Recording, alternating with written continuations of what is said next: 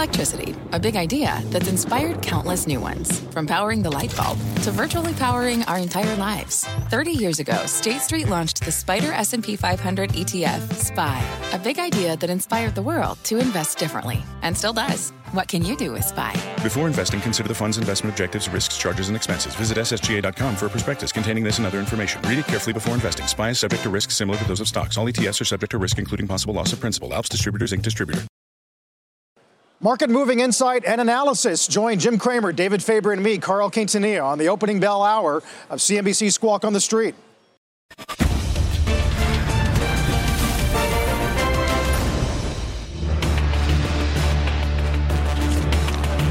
Good Thursday morning. Welcome to Squawk on the Street. I'm Carl Quintanilla with Jim Cramer at Post 9 of the New York Stock Exchange. David Faber's live at Liberty Media's Investor Day in New York. A lot from David all morning long. Meantime, S&P going for nine gains in a row today. Longest win streak in 19 years. To do it, Bulls will have to navigate a 30-year bond auction, more Fed speak, including Powell, and a wave of media consumer earnings. Our roadmap's going to begin with that extended win streak for the S&P and Nasdaq. How long can that rally continue? Also ahead, Disney is one of this morning's biggest gainers on better than expected earnings and a bigger cost cutting plan. You're also going to hear from John Malone and what he has to say about Disney and streaming and so many other topics. It's our annual sit down and exclusive interview with uh, a man who's been at the center of media for 50 years, Liberty Media's chairman, John Malone. Meantime, let's begin with Disney. Rising on that profit beat, the company also said it plans to increase its cost-cutting measures by an additional $2 billion to a target of 7.5 billion. Bob Iger did join CNBC yesterday to talk about the quarter, including the company's growth in subs. We do expect subscriber growth to continue, but we're mostly focused now on delivering profitability by the end of fiscal 24. You know, we had a great quarter, as you just noted, adding 7 million core Disney Plus subs. That was really the result of great content. Jim, they keep that Q4 24 profitability target? Yeah, I think there are a lot of things good here. There have been a feeling that a $5 billion cost takeout wasn't enough. This is from the, what I regard as the, let's call them the Peltz Perlmutter faction, uh, Perlmutter, uh, Ike being the largest shareholders, sold. Uh, sold Marvel. Now, this is what's really important to me is that the cash flow is so great. I'm now looking for a buyback as soon as next year. A good dividend. I like what I hear. These are surprising because they have the cash flow, I no longer think they have to do the strategic alliance I talked about yesterday with a gun to their head. I actually like, rather than just presume to be Apple, I think Amazon could be in play as someone who could be a partner for them. So I saw many things that are good. David, you may think I'm too bullish, but I'm all in. I'm all in Disney. I'm, I'm trying to understand though what what was it that that that gives you this confidence, Jim? I believe in the cost cut. I, I was very worried about cost cut, David. I think that there were a lot of people who felt that it just wasn't possible. Um, but when you have a combination of Disney Plus starting to get in a lot of subs, and the, the idea that maybe there were more fat than well, there was more fat than we thought, I'm in. Now, David, earlier this week, I defended the Disney uh, the, the Disney position I have for uh, my charitable trust. I, needed this windfall, and I am calling it a windfall. I think it's precisely what uh, Mr. Peltz thought could happen. And I think it's going to happen. Yeah. So I like it, David. I Right. believe. I believe. Yeah. Yep. Uh, listen, there has oh, there has been a lot of overhead there that others have pointed to when you compare Disney's cost structure with some of its uh, competitors, for example, Jim. There's never been a question as to whether there might be more to cut. And so I think coming into the quarter, there was at least a hope that, that the cost cuts would increase, and they have, obviously, to 7.5 billion now, and that's significant. Um, whether you can expect a buyback, I, I- know, I, I, even next year. I mean, there's so much still to come. You've got obviously they had growth in subs, right? What was it, seven million at at, at, at uh, Disney Plus, which Yeah. is which is which is good. But you want to, you know, you got to get to profitability. It does appear though that perhaps the biggest losses. I mean, for Paramount, it was last year now. For Disney, it will either be this year or last year. You know, we're, they are, and HBO Max actually was profitable. So there is some light at the end of the tunnel for these streamers. You know, it's interesting you mentioned HBO Max. I've been going over that what was considered to be a terrible Warner Brothers, and I know where you are, Warner Brothers Discovery, but I looked at the cash flow, I looked at the HBO Max, and I wondered whether maybe that stock was down too much, and maybe there is not the trouble given the debt schedule that a lot of people seem to think when it comes to what David Zaslav is doing. David, I, I, I'm not as concerned. You're not. No. You know, uh, there are people who took $500 million out of their numbers, uh, in part because of what they were saying in terms of where they're not going to get in the leverage ratio by the end of next year. I do think there are some questions in people this morning who at least invest in these kinds of names who are struggling to understand because you know you had this pointing to the, the decline in advertising at Warner Brothers Discovery. It didn't appear to be something at least that Disney was as focused on but it raised the question of the network business, of the linear networks, and how bad things are. It's no surprise to anybody that they're bad. Bob Iger made it very clear in our interview last July that it was even worse than he thought, and he thought it was going to be really bad. So, Jim, I think people are struggling to sort of understand that quarter given the 17% decline in Warner Brothers shares that took place yesterday and the fact that it seems to differ a bit from what we saw from Paramount and now from Disney as well. Yeah, I, look, $2 billion uh, pay down the debt. I mean, Carl, we're, we're looking for certain things from certain companies. I just care about the balance sheet for Warner Brothers Discovery, and I was not let down. But David's right. I mean, there was uh, there was not as much that we thought. And by the way, just so we know, Disney balance sheet such. We're not even talking about that kind of thing. Right. We're talking about just spewing cash. Yeah. so they are t- very different animals. You made that pretty clear. Uh, entertainment revenue up two, uh, parks up 13. Iger did talk about too much quantity over quality, lost some focus in terms of their IP. Uh, the exhibitor business is going to get more attention because AMC's down 20 pre-market. Right. I mean, I, again, I, I go back to what did what has Nelson Peltz talked about? Yeah, kind of a, a bloated Disney. I, it just seemed that as if uh, maybe Iger listened and recognized it's bloated. So, in, uh, and I thought our excellent interview yesterday, we did get the feeling that he's gotten religion about what needs to be done. I don't know. I liked it. I liked it a lot. I it's a buy, strong buy. Do you think? Uh, do you think this keeps Peltz at bay, Jim? No, I, look, nothing's going to. You look, Nelson has great ideas. I mean, I'm reading a Unilever piece, a Unilever piece talking about how what Nelson's doing in the Unilever board, trying to make it look more uh, more Procter. I do. Can it be disruptive? I don't like that term. I think it can be another set of eyeballs. I don't see anything here that would make me feel that Nelson is necessarily not involved, doesn't want to be involved. But I do think that Nelson has to be happy with it, with a, you know, a couple more billion taken out, given the fact that what he was most concerned about was that they were never going to take the money out that he thought they could. So anyway, I'm look. It, it doesn't mean maybe he's a happy warrior, not a warrior. How about that, David? Not to mention, David, uh, we do have the strike uh, ostensibly over with this new tentative after 118 days. That's going to take at least one long-term risk off the table, perhaps. Without a doubt, uh, Carl. You know there had been this concern that obviously if they didn't get there in this latest sort of back and forth, that you might be really looking at a significant impact into next year. That appears not to be the case as we see they do reach that tentative agreement dealing with some of these issues in terms of residuals for streaming, uh, AI, uh, and how that's going to uh, going to work as well. So yeah, an important, uh, very important development. Obviously, is the hope is that they'll get back to spending more money on content. By the way, at the streamers, remember, I mean, some of the free cash flow numbers were enhanced as a part of, as a result of uh, costs were a bit lower, given things were not actually being uh, produced at the moment. Speaking of streamers, of course, as you Yeah. might imagine, it was a key component of uh, my long conversation, as we do every year, uh, with uh, John Malone. This year, I did take the opportunity to visit with Mr. Malone at uh, Liberty's headquarters in Denver, so we could be together, which we hadn't been in a number of years. And we continued a conversation we've had for quite some time. We've been talking about Disney Plus right here in terms of its subscriber growth, the fact that Iger uh, believes that will continue, but still key questions, of course, about the long-term profitability of this business, what it's going to be looking like, and whether there needs to be some form, some form of consolidation amongst all of these streamers. Take a listen to Malone. all of these companies should be talking to each other about whether there are synergies. Synergies in, in total combination, synergies in sharing content, synergies in one guy becoming an output engine and the other guy being the, the platform. I- think we're in a period of rapid transition And for survival, all of these guys who don't have it made need to become creative. And the only way you can be creative is to get ideas from your brethren. You know. Well, you've talked but, about bundling the streamers. Yeah. In other words, yeah. some sort of new or at least one proposition to the consumer. Sure. Is that a, is that does could that really happen? I mean, well, it could certainly happen if if one one of the streams was focused on one type of demographic and the other another type of demographic.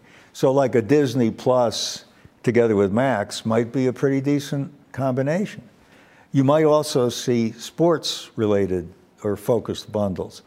You know, David, you know, your old buddy Zaslav, he's experimenting right now with putting a form of CNN on the Max bundle. He's also going to put some sports stuff on the bundle and see what that does to right. churn, to consumer interest. Does it bring different? Does that upset the distributors or no? I think the distributors are all in this world of we'll get him when he renews, right? And just just like Charter did with Disney, which is yeah, Disney can experiment and they can do this and that and the other thing, but when they have to come back to us for the vast bulk of their profitability, we're going to sit down and have a serious discussion about the future. And I thought both sides handled themselves with great dignity in that they didn't go out and say the other guy is a jerk. And, you know, they negotiated. They were trying to get the other side to understand it from their point of view. You know, here's how we look at it. Here's and I think they ended up with a good, a good solution, which I think will be the model now for some of these uh, old media streams. Malone obviously talking about that agreement between Disney and Charter. We followed it closely. Going to have an opportunity, by the way, later this morning to speak with Chris Winfrey. It'll be our first time sitting down, the CEO of Charter. I'm sure we'll talk about that Disney agreement, guys. But, you know, Jim, when it comes to this world that we, of course, have been talking about for quite some time, that's consumed, what, $11 billion of Disney's capital so far? Uh, it's still far from clear as to the profitability of many of these streaming services, even if even as they do inch into the black. Obviously, other than one name that we all know very well, Netflix. Well, uh, yeah, absolutely. I mean, look, Disney did make the point that fourth quarter, uh, and they kind of pushed it out in some way. Uh, 24 is when it would be uh, doable. You know, David, I was thinking when I listened to Mr. Malone, uh, and I was not thinking about uh, your buddy Dave Zaslav in this, but do you remember that in 2022, the Justice Department sued to block a deal where Random House would have bought Simon and Schuster because they felt that it would hurt the ability of writers to be able to bounce off these publishers to get the best deal.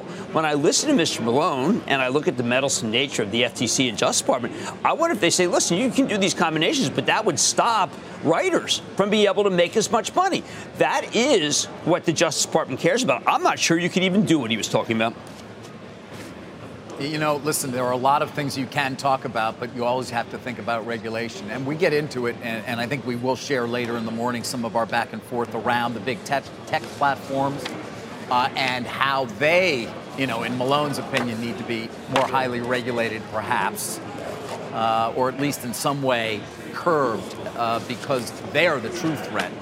Uh, not everybody competing down here with each other, but when you deal with the Apples, the Amazons, the Alphabets of the world, Carl, you're talking about multi trillion dollar companies. You don't really have a chance. He's got a great point, especially because they have balance sheets that are different from David's buddy. yes. That's Zaslav, just you know who the buddy is. Yes. That was a good one. Still ahead, uh, S&P is riding its longest win streak in a couple of years, going for nine straight days today. If we get 10 straight days, got to go back to 1995. Oh, I loved it then. We will get to Take Two and Twilio and Affirm and Lyft and a bunch more after a short break.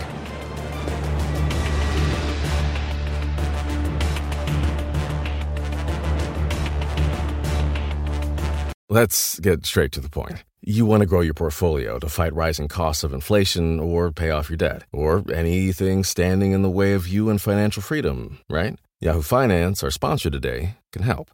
For more than 25 years, Yahoo Finance has been helping great investors like you. Whether you're a seasoned investor or just looking for tips, Yahoo Finance makes it super easy by putting all the tools and data you need in one spot. Yahoo Finance takes a holistic look at the financial news cycle, including breaking news, original editorial perspectives, analyst ratings, independent research, customizable charts, and more. You can securely link your brokerage accounts for a unified view of your wealth, including 401k and other investments. That's how Yahoo Finance gives you insights and helps you take a look at your wealth in its entirety. That big picture perspective is what great investors need. For comprehensive financial news and analysis, visit the brand behind every great investor, yahoofinance.com, the number one financial destination, yahoofinance.com. That's yahoofinance.com.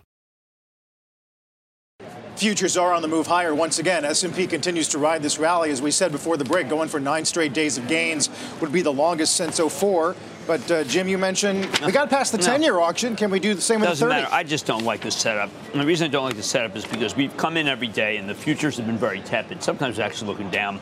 And I'm watching Frank Collins' excellent show. It looks like the futures a bit.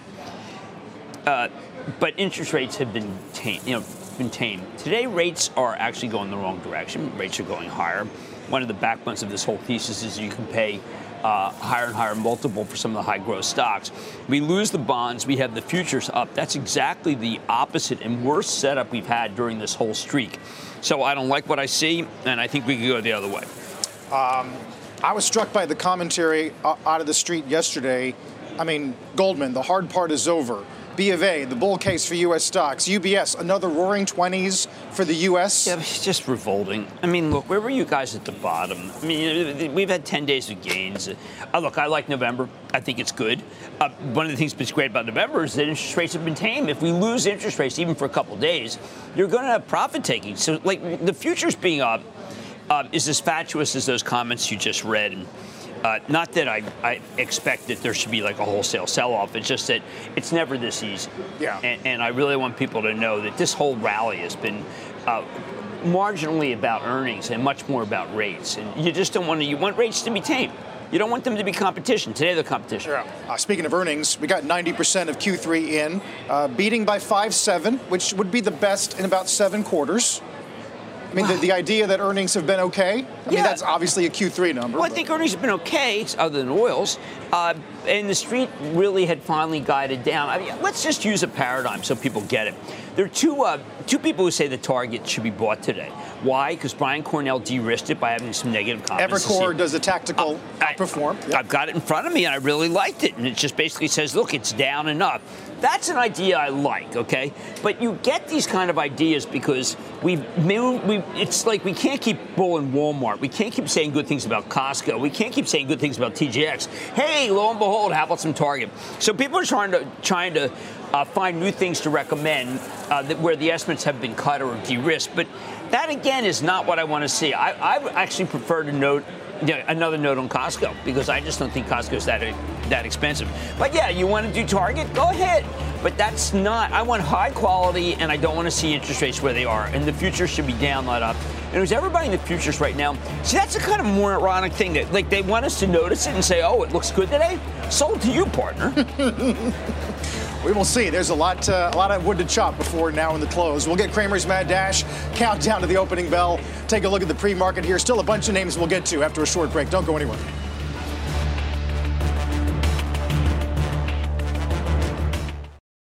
This episode is brought to you by AARP. Ten years from today, Lisa Schneider will trade in her office job to become the leader of a pack of dogs. As the owner of her own dog rescue, that is. A second act made possible by the reskilling courses Lisa's taking now with AARP to help make sure her income lives as long as she does.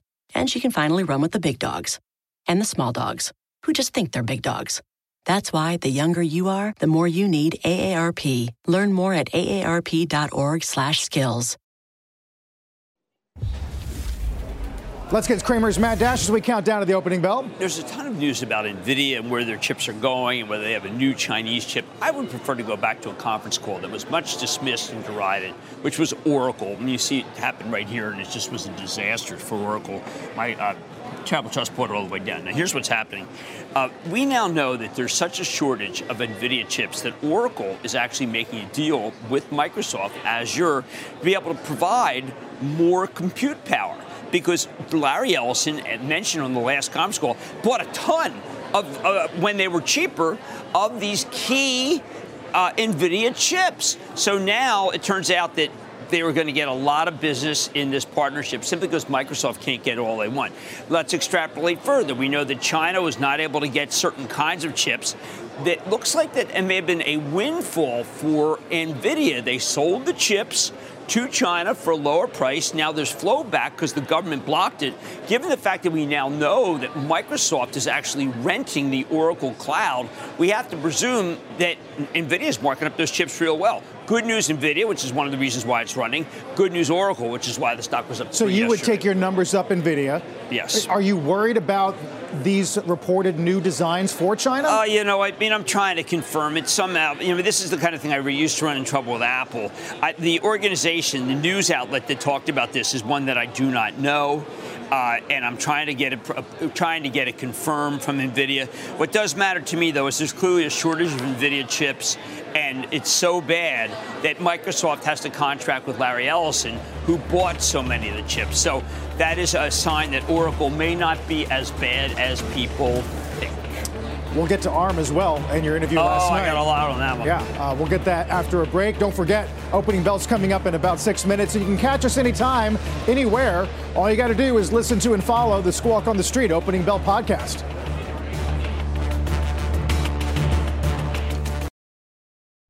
NVIDIA is a great partner, and, yes, I, I, I, spent a lot of years there. Jensen uh, is a great friend, mentor, uh, and boss. We we do a lot of work with NVIDIA, and I think one of the one of the better examples in terms of how we work together and why we're a great partner for them is their next generation chip uh, called Grace Hopper, their super chip for for AI. Uh, training takes uh, a tremendous amount of compute power, which the GPU is very good for. That's ARMS Chief Rene Haas with Jim last night following the company's first report since going public in September. Jim, down six pre market. I guess it's yeah. on the guide? No, yes, it's on the guide. Now, we've got a number of positives. I mean, I see JP Morgan saying the right thing. The right thing meaning, I think, positive. Uh, Redburn Atlantic, an outfit that I don't follow that closely, talking about not an ideal start and a miss. Uh, there is absolutely a belief uh, off the desk that they blew it, that they really didn't have the next quarter's not going to be good uh, that there's real problems. I think this is a wrong narrative. I think there's a misunderstanding about what happens when you license and then when you get royalties. The royalties are, are in the back end. Uh, they tried very hard to explain it. They did use the term supercycle, which you know I think is a kiss of death. We had a coal supercycle, we had a fracking sand supercycle. Drop the supercycle from the narrative. You don't need to talk about that, but you do need to explain that it's lumpy. Uh, it's lumpy for now because a lot of it is cell phone, and they can't talk about the fact that it's Apple who's the customer. They should have focused more on the PC, and they definitely are right to focus on the fact that they're partners with NVIDIA for Grace Hopper, which is the most powerful single combination in the world right now when it comes to burning not that hot artificial intelligence. Right. Uh, royalty revenue down five was the miss. And yes. to Jim's point about the super cycle, Rene talked about that as well. Here's what he said. I think we're into a, a, a refresh cycle for PCs and phones. But candidly, Jim, I think for all devices, uh, our quarter was was so strong, largely driven by licensing revenue, which is an indicator for R and D investment. And what we're seeing now is really a, a super cycle of investment where today's compute uh, requirements uh, are greater than what the capabilities of the chips have. So what does that mean? Uh, we're nowhere near good enough. So people are investing in more and more chips, more and more compute, which is uh, which is good for ARM. Right. Look, ARM is going to be everywhere, and I think that ARM's partnership with NVIDIA makes it so you have to have a CPU and a GPU. They could have used other people, but remember, uh, there was a moment when NVIDIA was trying to buy ARM. Now, I am not being critical about the notion that there could be a huge amount of business. Think when you say super cycle and then you give that guidance that's perceived as light, it's considered hubris. And yet Rene does not have hubris. He's a humble person and also a Raider fan, which is just unfathomable. Let's see how it does today with the opening bell here in the CNBC Real-Time Exchange at the big board. It is Timberland Company Weyerhaeuser celebrating 60 years.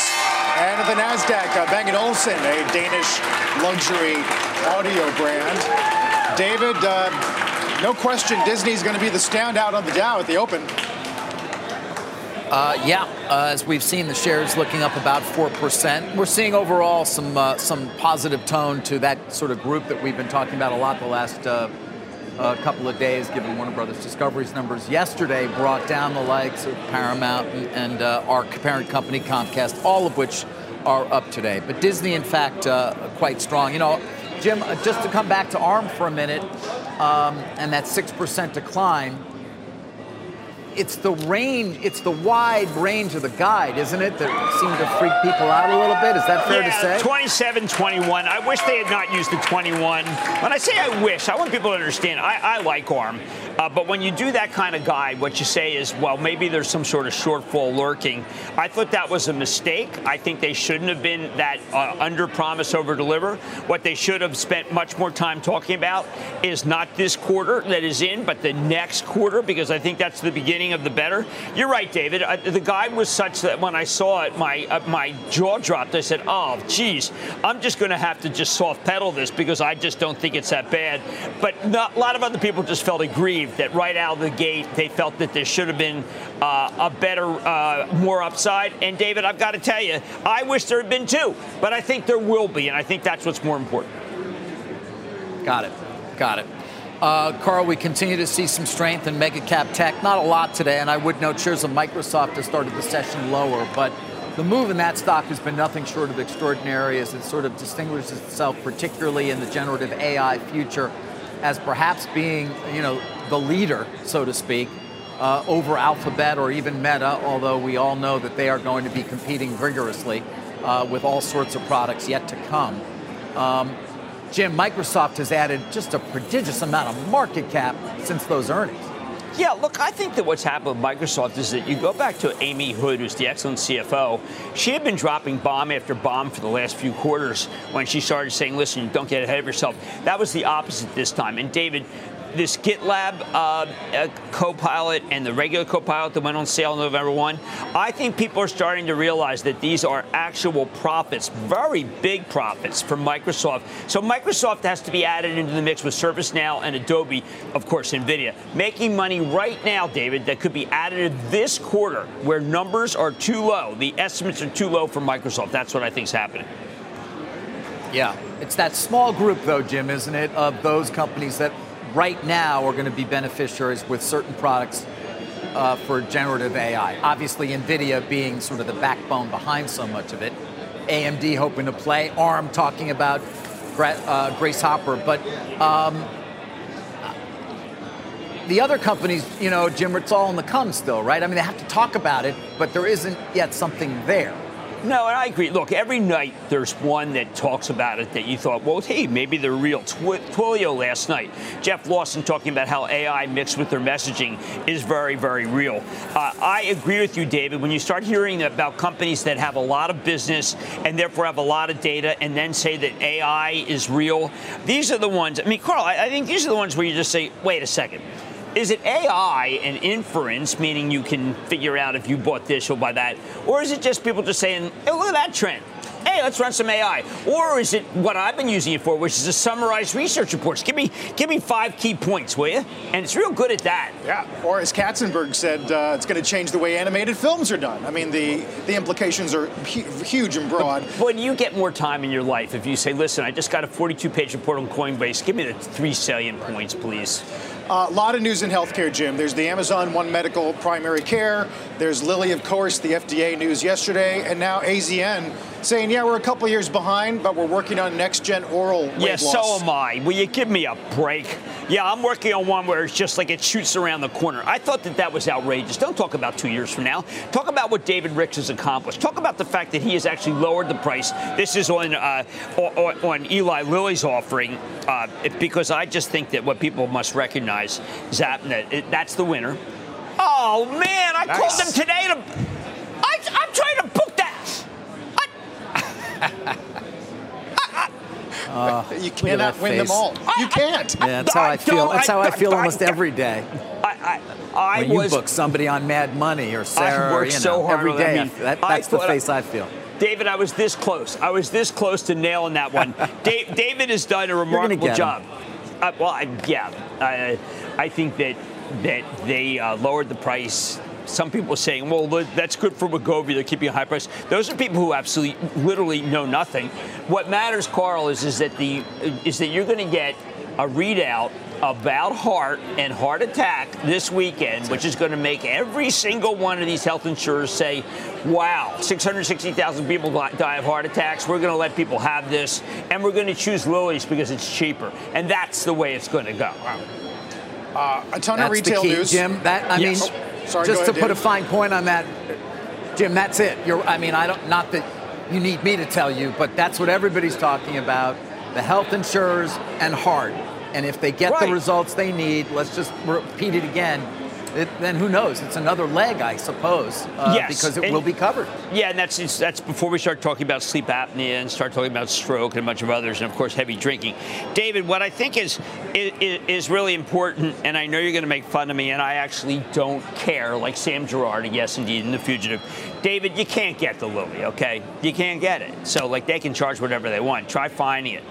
There is an outfit up in Massachusetts that apparently has some. I mean, it's that kind of thing. I mean, there's like a black the truck.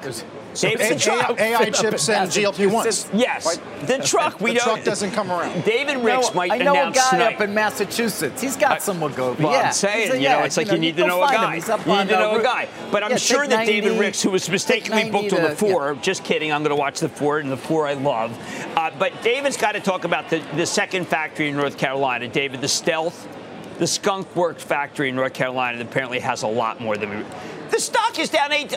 We, Okay, okay, that's okay. I mean, people really do believe that if you charge more, you get more business. Um, I, I, I've never learned that, David. That's not been the way I've done business. Hey, let's charge more, rip people off, and you know what? The, that we'll get the business. So go ahead, David. Tell me something. Tell me something good. Tell me something sweet, will you? All right, I'll, I will. I'll tell you that shares at Disney are up almost six percent this morning, and obviously, Jim, you were quite enthusiastic. Uh, it's a good time uh, to to talk Disney, and actually, it kind of worked out well in terms of what uh, Malone and I talked about as well, because we spent a good amount of time talking about the future of ESPN um, and what is going to happen to the bundle in terms of uh, as they go to potentially a, a streaming service for ESPN, uh, and any number of other things that kind of involve Disney. Take a listen. ESPN, Yeah. which we have talked about and you have Right. talked about for many years in terms of the cost of the bundle and what it did to it, and Right. sports rights we've discussed. What do you think happens to ESPN? Well, one of two things happens. Uh, Disney gets bought and ESPN gets sold to private equity, right?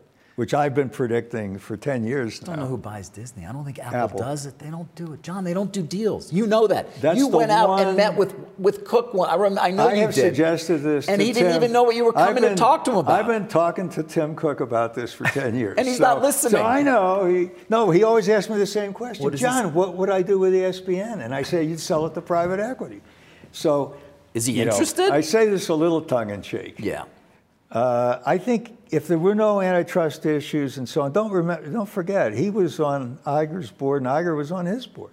I mean, those guys are, they know each other's business. but like Apple's biggest deal is a $3 billion deal to buy Beats. They just don't do it. I understand.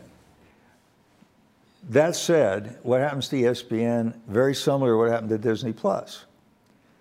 Uh, when they start streaming it, the streaming version with ads will be part of the cable bundle. Okay? And, uh, and it'll be like Mox Next, no difference. You know, you're, you could go buy the stream of ESPN if you want, or you can just continue to receive it as part of your bundle. And, uh, you know, why would you pay for it twice? Okay, it's going to be the theory. And, and so it, to me, when I saw that solution, I said, yeah, this is rational.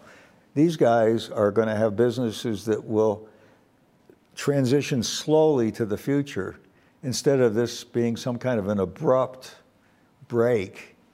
Uh, and, and that was what I was afraid of an abrupt break. Because it would get to the point where, you know, the cable guys are saying, we don't get any margin out of this, it's a terrible business, it has too much capital, the hell with it, we'll go out of it. And there have been cable companies in the US that have done that, and, and their, their multiple has gone up, okay? At least for a while. Right. I thought that was a terrible outcome. Uh, I would much rather see the cable, uh, the broadband companies be distributors of, of streams in bundles, in packages, whatever, because the two are kind of tied to the hip. And, you know, if old media goes down, it isn't going to be good for the cable guys to only deal with big tech. You think ESPN finds a strategic partner of some kind? I don't know if they have to. I mean, the, the problem they face is escalating uh, sports rights costs. Which we've discussed and competing against. And then competing incrementally as renewals come up with big tech. Uh, I still think it remains to be seen if big tech ultimately dis- decides that this sports game is profitable. I, I, I, there's, you know, my experience has been, you know, maybe 20, 30% of households are sports fanatics. And if all you've got is, you know, Thursday night football is going to work for Amazon because they can say it works. I mean, how do you know if, if adding it to Prime and raising the Prime price was because of Thursday night football or just because they had pricing power? You, you don't know.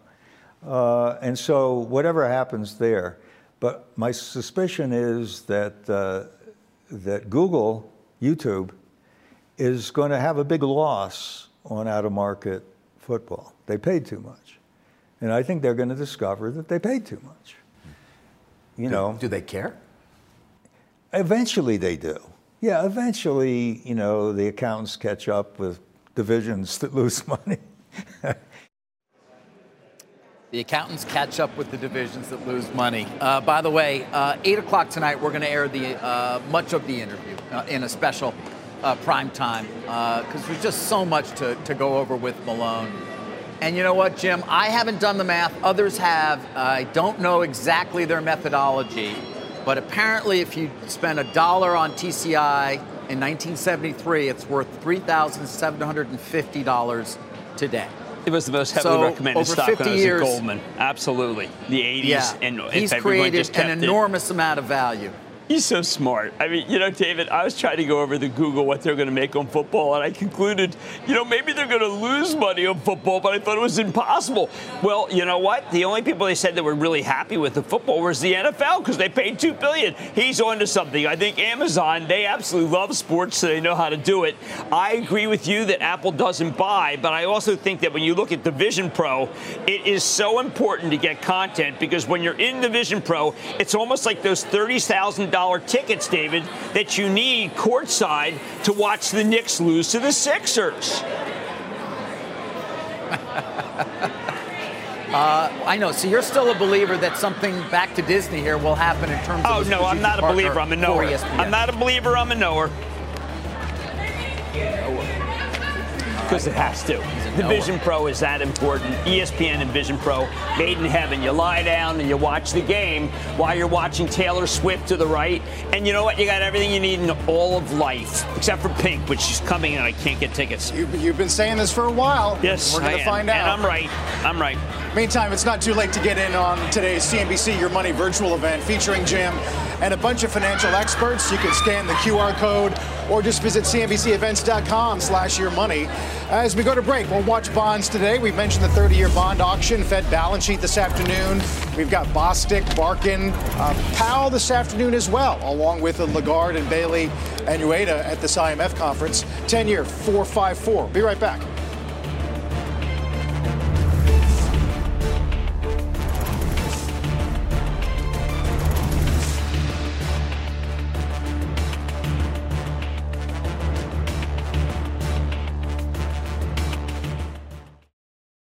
Welcome back to uh, hmm, Squawk on the Street. You're choking me up, Greg. See that?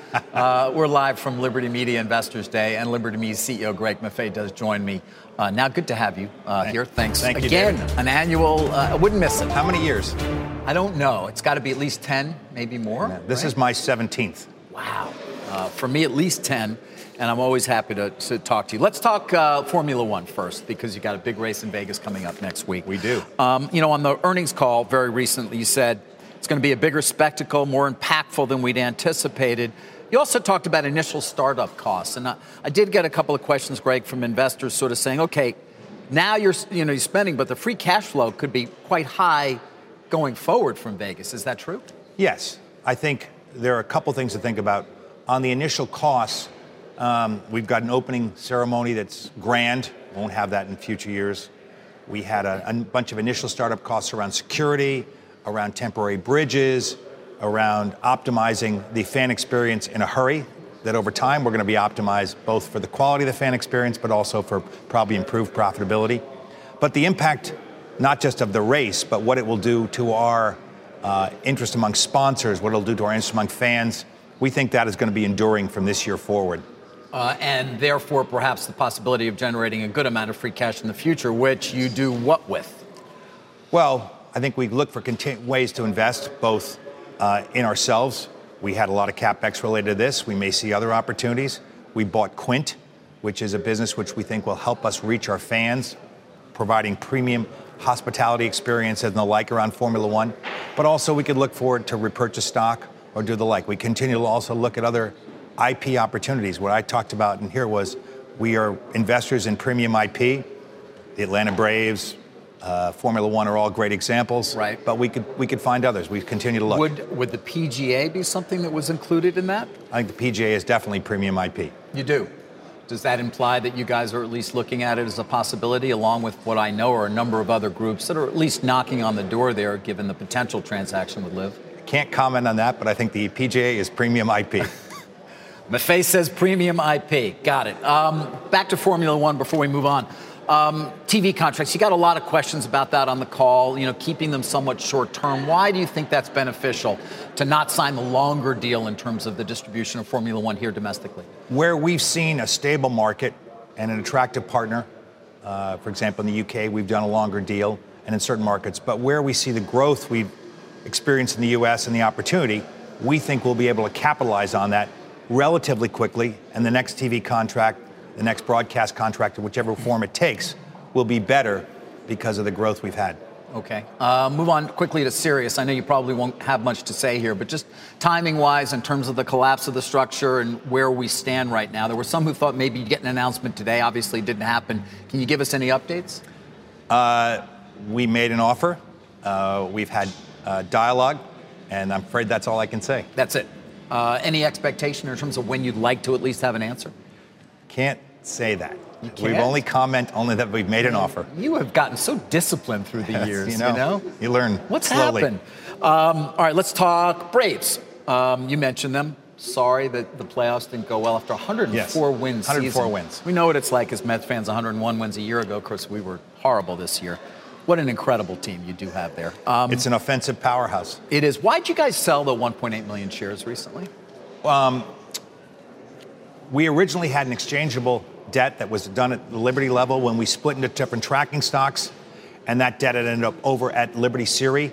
Uh, there were underlying elements where to remain hedged, effectively, uh, Liberty Siri went out and bought some Brave stock.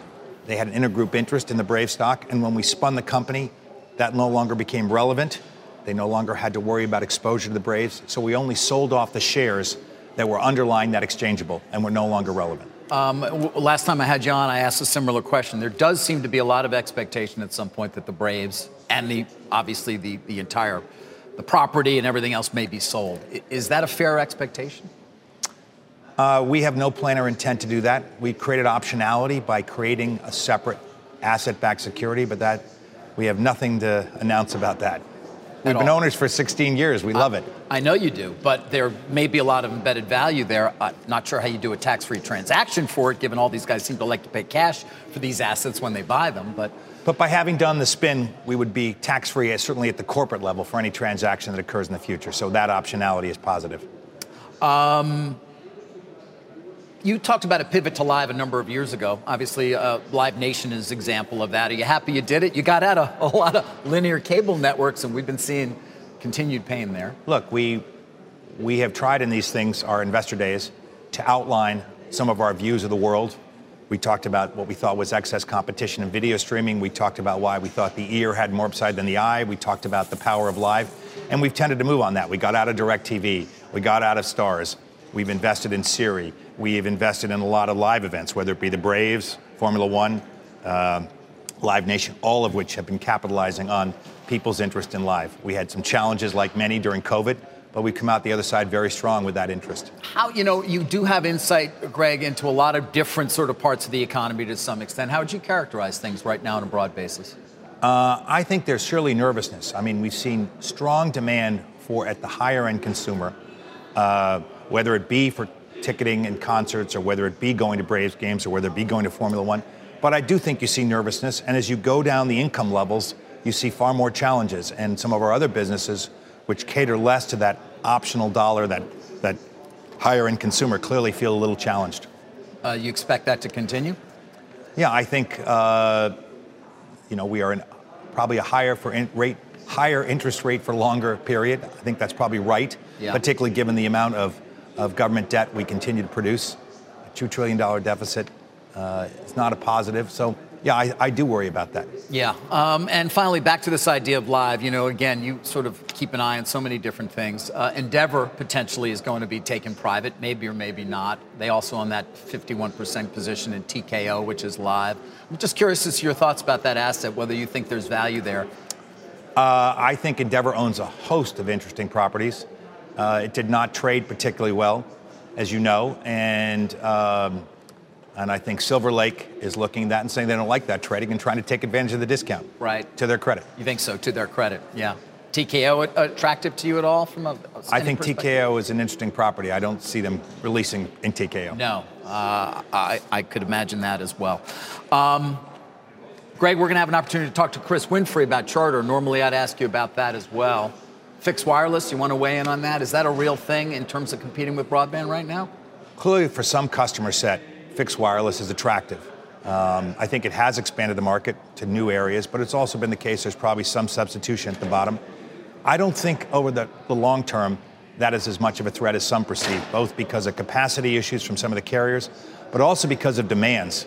Uh, I know you spoke to John, our chairman, John Malone, uh, and he clearly points this out.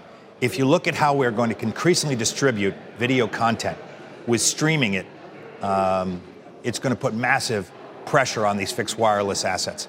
Uh, our friends at Amazon who run Thursday Night Football are consuming something with 40 million streams, are consuming something like 25% of all the bandwidth in the United States during Thursday Night Football. As you see more of those kind of events be streamed, you're going to put more and more pressure on these networks, and I don't think FWA is going to be able to handle it. Well, they don't pay anything for that. It's in, Well, that's net neutrality, which I would argue is a complete travesty.